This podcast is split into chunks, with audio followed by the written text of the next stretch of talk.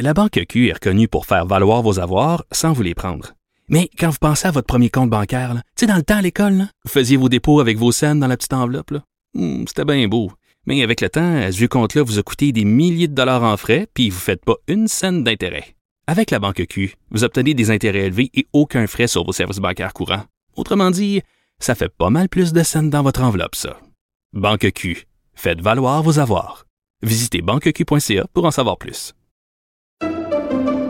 Pendant que votre attention est centrée sur vos urgences du matin, vos réunions d'affaires du midi, votre retour à la maison ou votre emploi du soir, celle de Desjardins Entreprises est centrée sur plus de 400 000 entreprises à toute heure du jour. Grâce à notre connaissance des secteurs d'activité et à notre accompagnement spécialisé, nous aidons les entrepreneurs à relever chaque défi pour qu'ils puissent rester centrés sur ce qui compte, le développement de leur entreprise.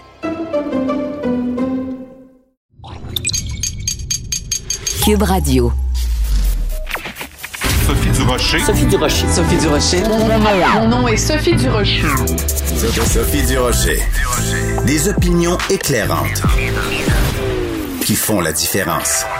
Cube Radio. Bonjour tout le monde, bon vendredi. En lisant votre Journal de Montréal, Journal de Québec ce matin, vous avez peut-être remarqué que j'écris une chronique sur euh, le procès Depp versus Heard et que ma collègue Geneviève Petersen, qui est ma collègue à la radio et au journal, écrit elle aussi une chronique sur le même sujet, mais complètement à l'opposé. On a vraiment des, points de vue très très très divergents sur le même procès. Ben vous savez quoi? J'aime ça. J'aime ça que euh, que ce soit à Cube ou que ce soit au Journal de Montréal, au Journal de Québec, on laisse place à la diversité d'opinions. Puis au final, c'est à vous, après les auditeurs, les lecteurs, de vous faire votre propre opinion. Mais il y a une chose qu'on peut dire, c'est qu'il y a de la place pour une vraie une réelle diversité d'opinions dans les médias où je travaille. Et ça, j'en suis très contente et très fière. Quand j'ai vu ce matin que ma collègue et moi, on avait des opinions complètement à l'opposé, j'ai poussé un très satisfait. Ben voyons donc. De la culture aux affaires publiques. Vous écoutez Sophie Durocher. Cube Radio. C'est toute une bombe et dans le milieu médiatique et dans le monde politique. Bernard Drinville, donc, euh, qui quitte la radio, qui quitte le 98.5 euh, FM et qui s'en va candidat pour euh, la CAQ. Est-ce que c'est un vire-capot? Est-ce que c'est un lucide? Est-ce que c'est un opportuniste? Est-ce qu'il se magasine une limousine? On va parler de tout ça avec Patrick Derry, qui est chroniqueur ici à Cube Radio, analyste en politique public, c'est le cas de le dire, c'est vraiment tout à fait pertinent aujourd'hui de se parler de ça. Patrick, comment t'as réagi quand t'as appris la nouvelle? Ben, et j'ai un encore? c'est un, peu ça. Euh, et, évidemment, c'est une grosse nouvelle parce que M. Drainville, évidemment, un ancien ministre euh, péquiste, euh, quelqu'un qui était qui avait une carrière médiatique euh, très forte avant, il était très visible aussi avant. C'était une vedette journalistique. Et euh, il est encore à la radio de façon euh, quotidienne euh, ces dernières années. Fait c'est sûr que c'est un peu surprenant. Fait que, un, c'est la surprise.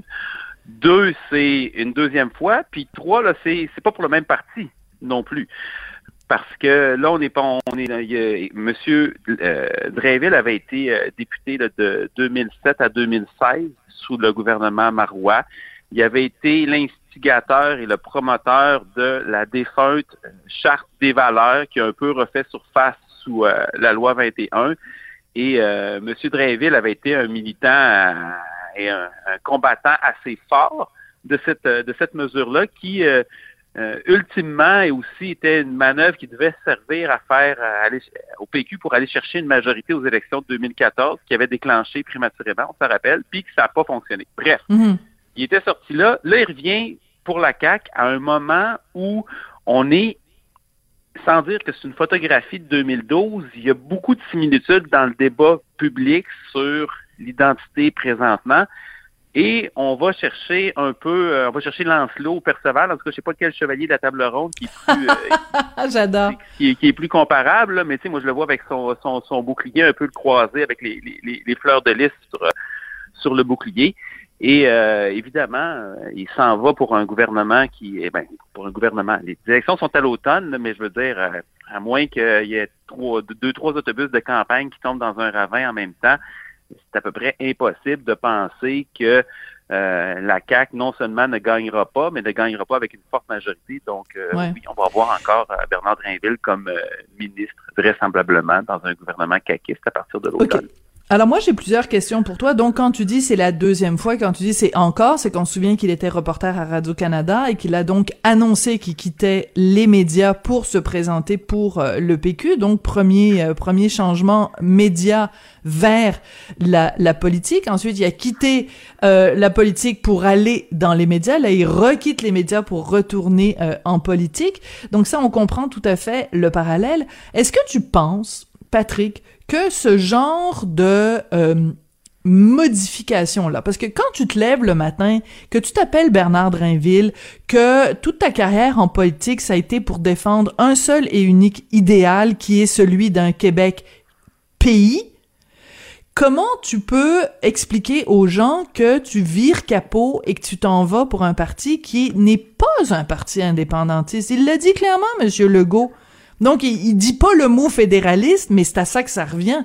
Est-ce que tu penses pas que ça peut alimenter le cynisme de la population qui va regarder Bernard Drinville en disant, coudon, euh, tes idéaux de faire du Québec un pays, tu les as cachés où? Ça dépend comment c'est fait. je, vais, je, vais faire une petite parenthèse. Mettons, on va, parler rapidement de la course à la direction au Parti conservateur au fédéral présentement. Où euh, je vois, par exemple, M. Charret qui courtise une base conservatrice qui est nettement plus à droite que celle qu'il a connue quand lui-même il était euh, brièvement euh, chef du Parti conservateur avec un progressiste, avec un trait d'union devant, et précédemment ministre. Et là, une chose que M. Charret, Charret a dit, on, il y a évidemment la question des armes dans le Canada anglais, dans l'Ouest en particulier, c'est plus fort qu'au Québec ici, qu'au Québec.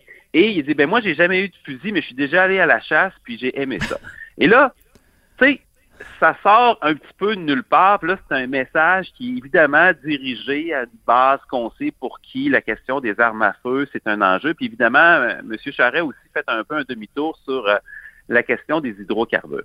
Là, dans le cas de Bernard Drinville, et je ferai attention dans les comparaisons, je regarderai plus un peu du côté de Lucien Bouchard ou même de René Lévesque. Et là, je ne fais pas de comparaison directe sur l'héritage politique, c'est-à-dire que euh, Monsieur Bouchard, qui était un souverainiste convaincu, qui l'est toujours, euh, a tenté de faire le saut avec Brian Mulroney dans l'honneur et l'enthousiasme en se disant, écoutez, le référendum n'a pas donné les résultats qu'on pense, mais là, le Québec, le Québec est dans le Canada. donc, tu veux essayer de le faire fonctionner quand même. Monsieur Lévesque avait parlé de beaux risques à l'école. Donc, oui, tout à fait. Euh, à l'époque, et donc, de, dire, ben écoutez, là, ça fait ça fait deux référendums. Les Québécois ont rendu un verdict serré, mais un verdict quand même dans le sens où, euh, tu sais, il y en a qui vont On s'est fait voler le référendum.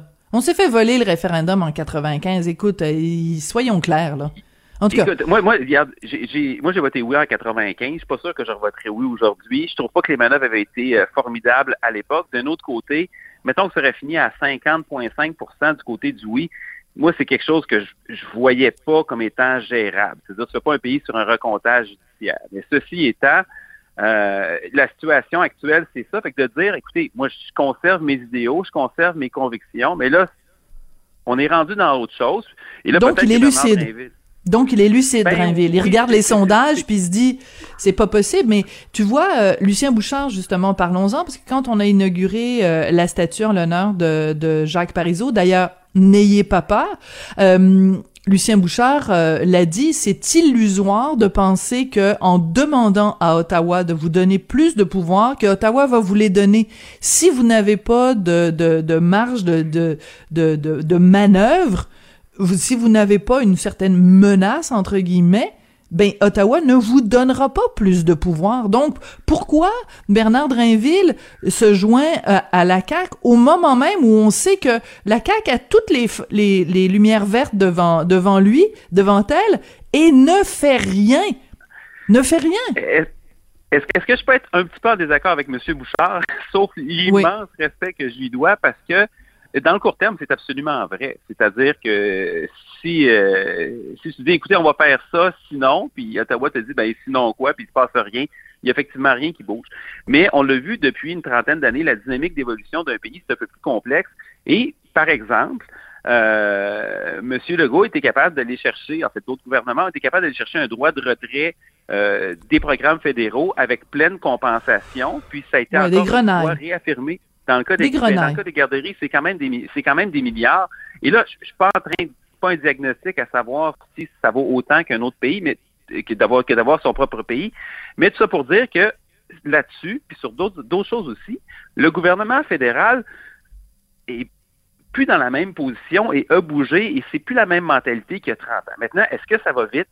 Non, vraiment pas vite. Mais est-ce que des gains peuvent se faire? Est-ce que il y a moyen d'exercer une certaine pression. Puis est-ce aussi les mentalités peuvent changer aussi? Parce que les, hmm. ministres et les députés qui sont là en place à Ottawa ne sont pas nécessairement les mêmes. Fait donc, oui, c'est sûr que de son point de vue, c'est un renoncement. Il se pile sur le cœur, il n'y a aucun doute. Mais d'un autre, tu regardes le PQ présentement, qui s'accroche à l'article 1 avec pas grand-chose d'autre à proposer, malheureusement. Mais rappelle, c'est quoi l'article 1? C'est l'indépendance du Québec. Bon. C'est l'indépendance du Québec, c'est la raison d'être du parti, mais le Parti québécois, sa contribution historique, évidemment, c'est pas la souveraineté parce qu'elle n'a jamais été faite, mais ils ont quand même eu une contribution importante, en ben particulier dans le mandat le progressisme. E, exactement, c'est un parti fondamentalement sociodémocrate et on dirait qu'ils ont ils n'ont pas nécessairement perdu ses idéaux, mais ça a pris moins de place dans leur discours. Et qu'est-ce que qu'est-ce que ça fait? Il aurait pu, le Parti québécois aurait pu dire, écoutez, on passe, on passe à autre chose pour l'instant, mais de façon un peu plus appuyée. On verra dans une autre génération, mais là, on veut quand même faire avancer le Québec avec des idéaux qui sont importants et qui ne sont pas portés par d'autres partis. Et en refusant de faire ça, le PQ est rendu, il va rester essentiellement Pascal Bérubé aux prochaines élections, qui a confirmé qu'il se représentait, mais il va y avoir un député pour le PQ aux prochaines élections. C'est pas mieux non plus. Mais il aurait pu en avoir deux. Il aurait pu en avoir deux si Bernard Drainville avait été euh, fidèle à son à son idéal. Puis je peux te dire, euh, euh, Patrick, que si imagine que ce matin on, était en train de, je vais leur, leur formuler. Imagine, Patrick, qu'aujourd'hui, on, serait en train de discuter de la bombe médiatique. Bernard Drinville quitte la radio et s'en va pour le PQ. Imagine le mouvement de foule que ça aurait créé. Imagine le momentum que ça aurait donné à la cause du PQ. Imagine le souffle que ça aurait donné. Puis imagine l'équipe de feu de Drainville, Bérubé, Saint-Pierre-Plamondon, des gens qui sont des orateurs, euh, des gens qui savent aller toucher la fibre euh, nationaliste, la fibre patriotique québécoise. C'est ça qu'on pourrait reprocher à Bernard Drainville, c'est que lui, il voit le bateau couler au lieu d'aller euh, sortir les, les, bateaux de sauvetage et les bouées pour sauver euh, les, les, femmes et les enfants, il quitte le navire puis il s'en va rentrer dans le bateau de pirates. Ça, on peut le voir comme ça aussi là. oui oui, on peut on peut le voir effectivement le bateau, le bateau pirate. Moi c'est non, mais c'est une image. Détacher ça de ce point de, ce point de vue, j'étais peut-être un peu plus détaché que toi, mais je comprends. il s'en va dans l'hélicoptère. Il s'en va dans l'hélicoptère, puis il laisse tout le monde, il laisse le bateau couler. Disons que c'est plus juste comme image oui, effectivement. Mais ceci dit, il avait quand même quitté il y a euh, quelques années, voyant que ça, ça allait nulle part. C'est évident que M. Drainville, s'il arrive au PQ, ça change un peu la dynamique. Maintenant, est-ce que ça la change de façon assez significative? C'est-à-dire qu'à la place d'avoir, comme tu le dis, il y aurait peut-être eu deux députés. Peut-être qu'on aurait eu quatre, cinq. Peut-être qu'il y aurait eu... Euh, mais euh, la dynamique est quand même très, très forte. Et M. Drainville est sauf le respect je, lui dois aussi, c'est pas M. Bouchard ou M. Parizeau non plus. Ça, aurait certainement aidé, mais euh, je doute qu'on aurait eu un PQ à 35% dans les prochains sondages, euh, dans, les prochaines élections, ne serait-ce que parce que y a un bassin commun avec la CAQ et aussi notre système électoral qui est immensément punitif pour un parti qui descend sous les 20% Le seul parti à qui ça fait, c'est le Parti libéral à cause de, leurs appuis très, très forts concentrés à Montréal. Mais quand tu arrives dans les, dans les 15-20% au Québec, c'est le naufrage. C'est plus difficile. Euh, Patrick, on va euh, passer à un autre sujet, mais avant de passer à un autre sujet, je veux juste entendre brièvement sur le sondage justement euh, du Parti québécois, parce que hier on s'est on s'est pogné un peu, mais j'aime ça, euh, sur la loi 96, les immigrants, le français, etc.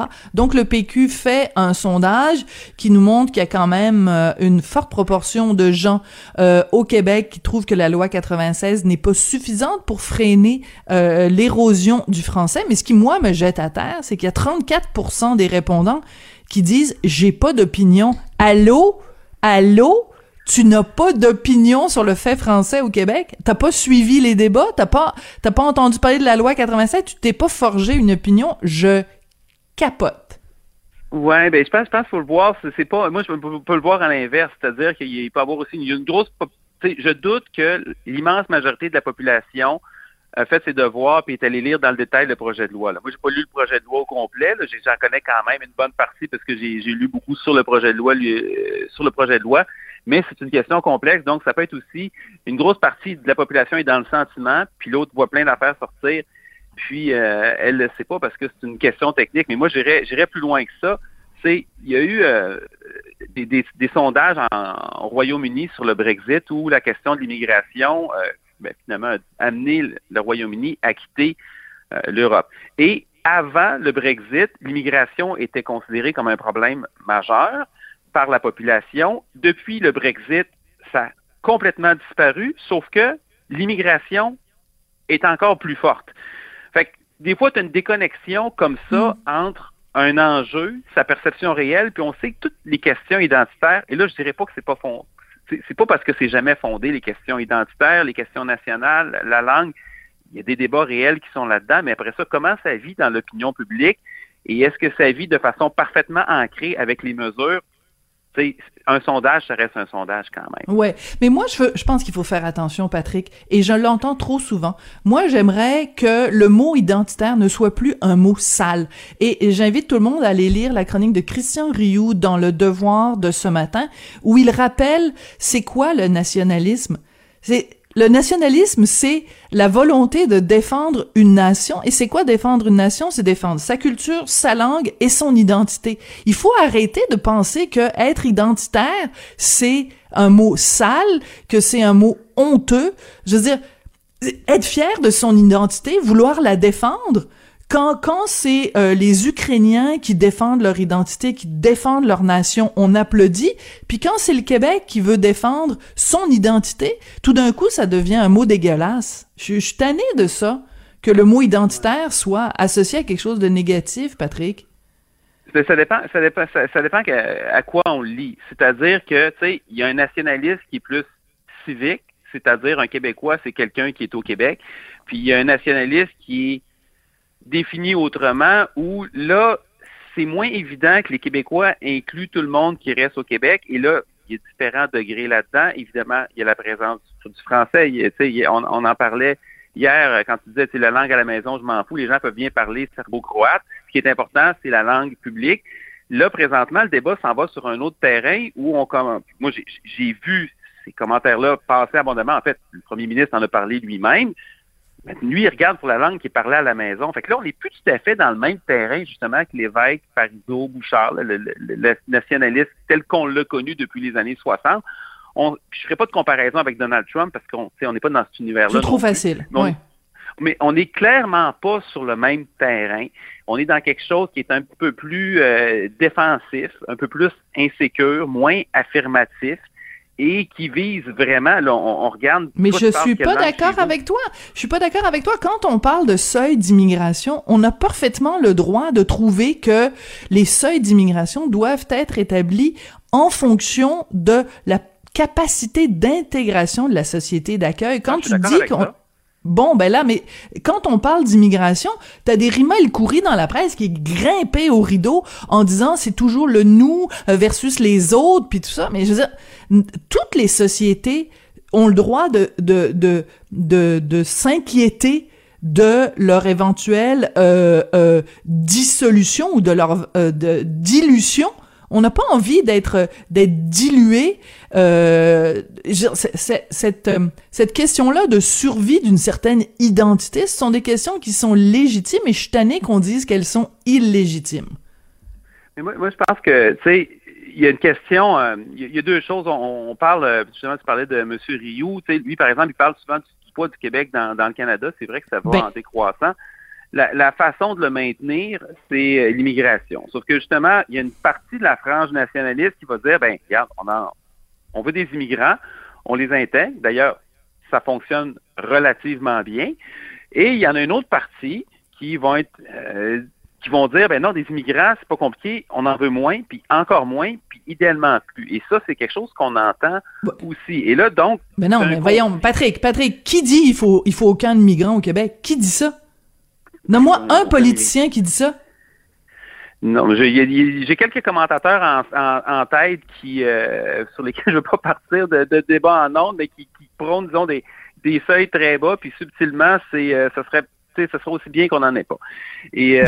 Ah non, non, excuse-moi, là, tu peux pas, je peux pas te laisser aller avec ça, là. Nomme-moi un commentateur qui dit qu'il faut, que ce serait mieux qu'il y ait aucune immigration au Québec. Nomme-moi un qui écrit. Ça, n'a jamais, ça a jamais été dit comme ça, euh, Sophie. Puis comme je dis, moi, je veux pas, je veux pas partir, de, je veux pas partir de débat. Mais, tu sais, l'immigration en soi a été nommée comme un, comme un problème. Et euh, là, et, ça peut être correct aussi, mais là, on est clairement plus dans le nationalisme civique. On, on, est ailleurs. On parle de la, menace de la survie des Canadiens français originaux. Ça, c'est quelque chose qui, qui, qui, qui, est nommé aussi. Et c'est pas toujours en réalité avec l'intégration francophone qu'on a de gens qui viennent d'un paquet de pays de la francophonie ou d'ailleurs. Et c'est là qu'on est sur deux terrains. moi, je suis d'accord Écoute, en, Allemagne, je vais juste te dire une dernière affaire parce qu'on a débordé de notre temps, mais j'aime ça me pogner avec toi. En Allemagne, si tu veux émigrer en Allemagne, il faut que tu prouves que tu as une connaissance de base de l'allemand. Est-ce que les Allemands sont euh, des euh, nationalistes euh, identitaires? Est-ce que c'est absolument terrible que l'Allemagne, en France, si tu veux immigrer en France, il faut que tu prouves que tu as une connaissance de base du français. Je ne vois pas pourquoi au Québec. Ah non, mais l'immigration, c'est correct.